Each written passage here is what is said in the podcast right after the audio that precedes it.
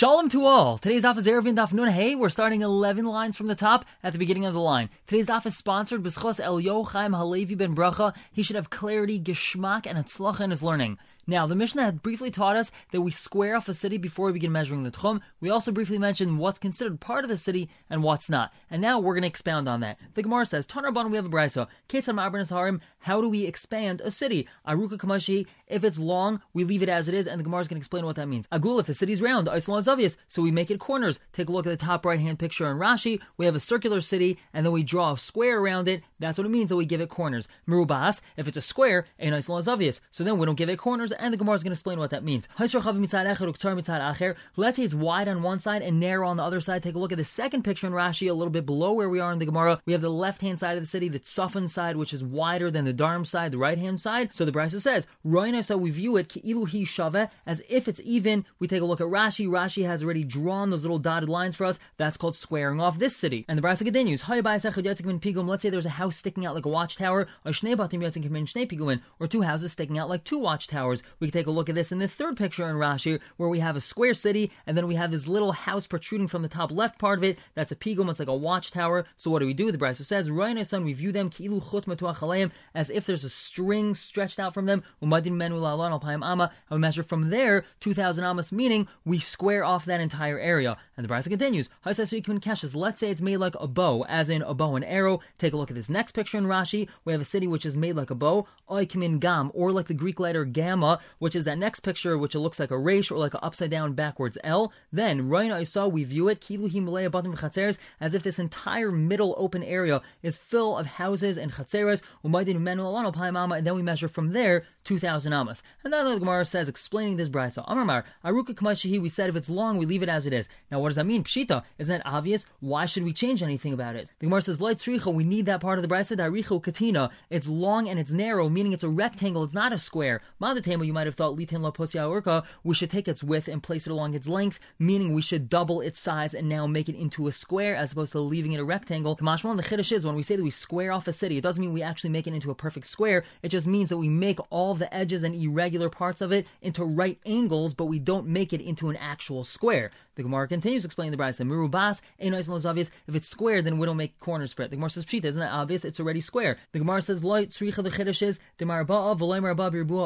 It's squared, but its sides, its edges, the perimeter isn't facing the directions of the world. You might have thought we should draw another square around it in order to have the perimeter of the city facing the directions of the world. Kamashwan the chiddush is we don't do that. Take a look at the bottom left hand picture in Rashi. We have this diamond shaped city. So even though it's already square, for example, the northern point of the city is just a point facing north, but we don't have an entire side of the city facing north. So you might have thought that we should make another square around it so we can have an entire side of the city facing north and then south, east, and west as we have all the different directions. And the Chiddush is that no, once we drew a square around the city, it doesn't make a difference if it's the shape of a square or a diamond, that's considered squaring off the city. And the Gemara continues explaining the Brisa,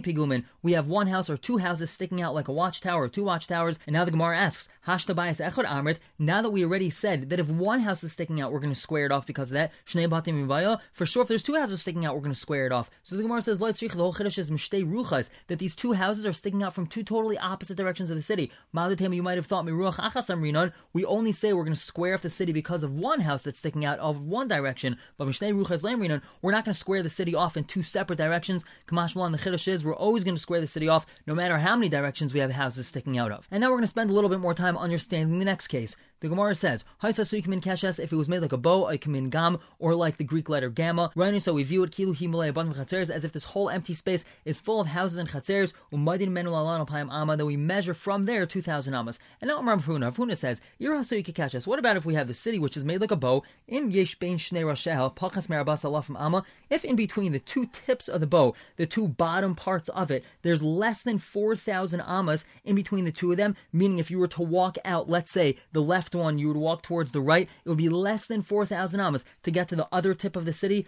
Madin Lamin HaYaser. Then we're going to measure the entire Tchum Shabbos from the Yeser, which is the imaginary drawstring of the bow. We can take a look at this picture. It has the word Chevel over here, which is the rope. That's the imaginary drawstring. Then we can measure from there. Why is that? Because when you leave one end of the city and you walk towards the other end of the city, if there's less than the amount of two Tchum Shabbases in between them, that means you have to walk less than one Tchum Shabbos in order to get into the Tchum of the other side of the city. However, the Gemara continues, the Imlav, if not, if there's 4,000 Amos or more, Maidin Laman Akeshes, then you have to measure from the bow itself, meaning from the actual city, and you don't gain that entire inner area. Why is that? Because if you have to walk more than a Tchum Shabbos in order to get to the other side of the city, then it kind of looks like two separate cities, even though they're connected through the bow. At the end of the day, they're so far away from each other, then we're not going to measure the Tchum Shabbos from that imaginary bowstring. We're going to end up measuring it from the bow itself. And now the Gemara asks, Rav Huna, did Rav Huna really say that? He allowed so much space in between two separate parts of a city. Vam Rav Huna, he said, if we have the wall of a city that broke down, take a look at this bottom picture on the right hand side in Rashi.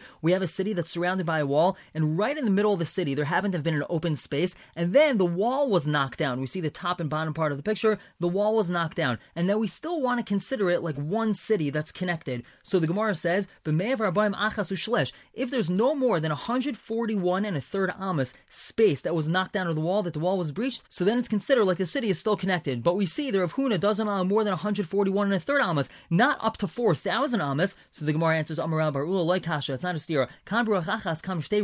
One is talking about when it's only open from one direction. When we have a city that's shaped like a bow, it's only open on one side because the other side it's still connected to the city. Therefore, you're allowed to have almost 4,000 amas. Whereas when it's open on two directions, over here in this picture, where we have the wall that was breached, so it's open now on the inner part of the city and on the outer part of the city. So then you're allowed to have only a maximum of 141 and a third amas. And now the Gemara is going to ask, what's the chiddush of this whole 141 and a third amma case? And karpev lazu, karpev lazu, that we give a karpev to each of the cities to use as its service area. Ha'am Rav Huna already taught us this once. Did not we have a Mishnah? And with this Mishnah, we're going to understand what this 141 and a third Amos is doing over here. Nun Hayamas on the top, nice and carpet for the ear. We give every single city a carpet of its own. It's a service area which is 70 and two thirds amas. Divi Meir, that's Meir's opinion.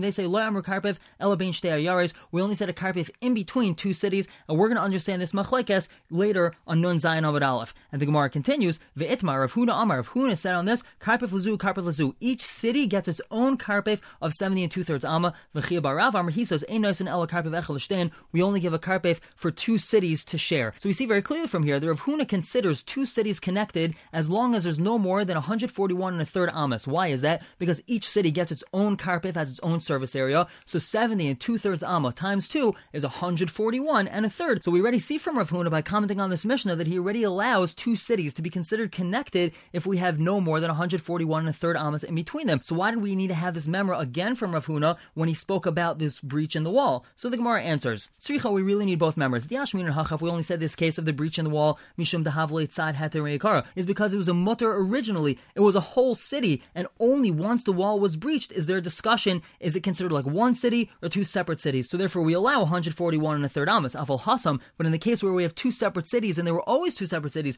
Amalai, I might say that they do not get 141 and third Amas. It has to be less than that in order to consider them two connected cities. And Yashmin and Hassam, if we only said that case, maybe that case we're allowed to have 141 and a third. As Mishum Tashmishasayu is because if we allow only one karpef, 70 and two thirds alma in between two cities, that's not enough space for both of the cities to use. So therefore, each of them is allowed to have a karpef for a total of 141 and a third. Aval hacha. But in our case, where we have a full city and now there's a breach in the wall, it's not difficult for them to use because the city was always like that. Emolai, I might say that they're not allowed to have a breach of 141 and a third, and it has to be less than that. That's why the Gemara says Tzricha, we need both members from Rav Huna. And now back to our bow case. How much space is allowed to be in between the middle of the imaginary bowstring and the tip of the bow, meaning the high part of the arch. Rabbi Rav Huda Amar, he says, Alpayim Amma, it's not allowed to be more than 2,000 Ammas, because if you have to walk more than 2,000 Ammas from the high part of the bow to the middle of the imaginary bowstring, so then you have to walk more than a Tchum Shabbos, so we can't necessarily consider that entire space as if it's full of houses and courtyards. But Rav Abred Rabbi Rav Huda Amar, he says, Afil Yasser Alpayim Amma, even if it's more than 2,000 Ammas, and Amar Abai says, Kavase de Rav Abred Rabbi Rav Huda Mistabra, it's more logical to say like Rav Abred the Rabbi of Huna. Why? The Ibai Hadar Asi Derech. If you want to get to the middle of the imaginary bowstring,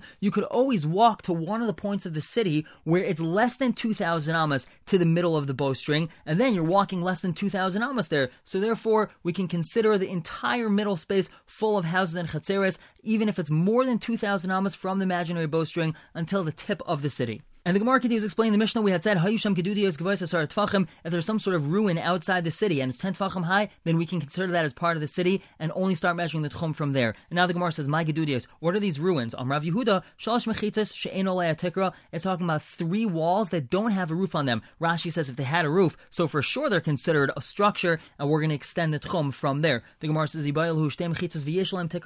What about if we have two Mechitas and they have a roof on top of them? Is that considered a valid structure that we're going to start measuring the city's Tchum from there? The Gemara says, Tashma, Ima. These are the things they're going to help extend the Tchum of the city. Nefesh, Sheyesh Arba Amas al Arba Amas. We have a structure that's built over a kever as some sort of guard booth, and it's four by four Amas. Vagesher or a bridge, Vakever or a grave, Sheyesh and base Dira, that they have some sort of structure over there that someone's able to live in. Or base or a shoal that's outside the city, Sheyesh base Dira Lechazin, that the Shamish is able to live in this shoal. Or base Kechavim, or some sort of house of idol worship, Sheyesh base Dira Lekaimarim, that it has a place for the priest to live in. Uvares and the stables, and they also have to have a place for the stable boy to live. Vaitzar Shebasades and granaries and storage houses out in the fields. Vieshman Dira, they have a place where someone could live. Vabruganin Shebasaycha and huts that are out in the field. Vabayas Shebayam and a house on an island in the sea that's within close proximity to the city. Hare Elu that can extend the city. Ve'elu these are the things that are not going to extend the city. Nefesh if we have the structure that's built over a grave and two of its sides are broken down, two of its walls are broken, here and there.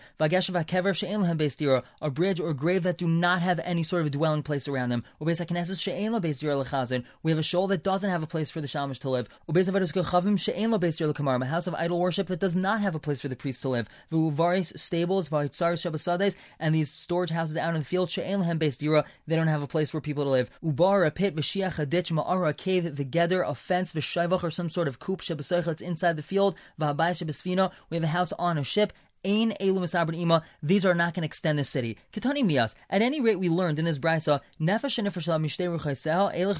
if we have this structure that's built and it's broken down on two sides here and there, that that's not going to extend the city. My love doesn't mean to Ikatikra that it has a roof, so we see very clearly that we only have two walls and a roof. That's not considered like a structure that we can use to extend the city, and we have to have a minimum of three walls. The Gemara says, Loy, that's not a right. Like a It could be talking about that this did not have a roof. And now we're going to explain something that we said in this brisa.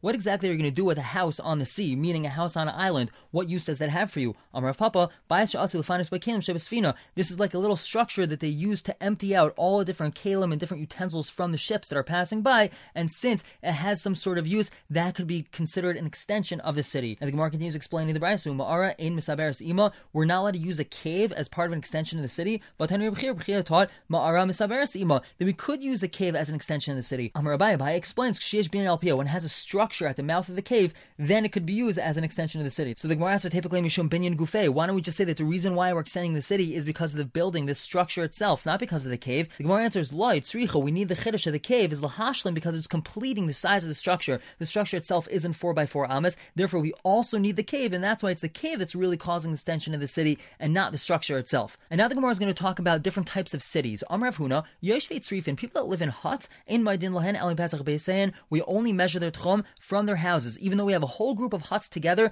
that's not considered like a city. Why? Because they're completely nomadic. People live in huts, are always moving from place to place, and we can't consider that a city. So each person gets their tchum measured from outside their hut or their tent. Mas Rav Chizra asks, we have a pasuk that talks about the encampment of Klal Yisrael in the Midbar. V'yachnu al Yarden, they camped on the Yarden from Beis Hashimas from Beis Hashimas. So Amar Bar Chana, he said, Asra. I saw the place where Bnei Israel camped. Parsi al Parsi. It was three by three parsais, which means it was an area of twenty four thousand square amas, which is obviously a gigantic area. Vitanya, we have a brass like Shein Nifnin, when they would relieve themselves, they wouldn't relieve themselves in front of the camp or on the sides of camp because when they traveled, they didn't know if they would travel forward or to the side, and they didn't want to travel over a place where everyone relieved themselves. they relieve themselves behind the camp, which means they had to travel far more than 2,000 amas every single time they wanted to relieve themselves. And Klal Yisrael and the Midbar lived in huts, so clearly we see that this is considered like one big city, even though they do live in huts. So the Gemara answers, Amalei Rava, Rava told him, Digle Midbar Ka'armet, you're talking about the encampment in the Midbar? Kim Behu, it says about them, Al Hashem Yachinu, Al Hashem Yiso.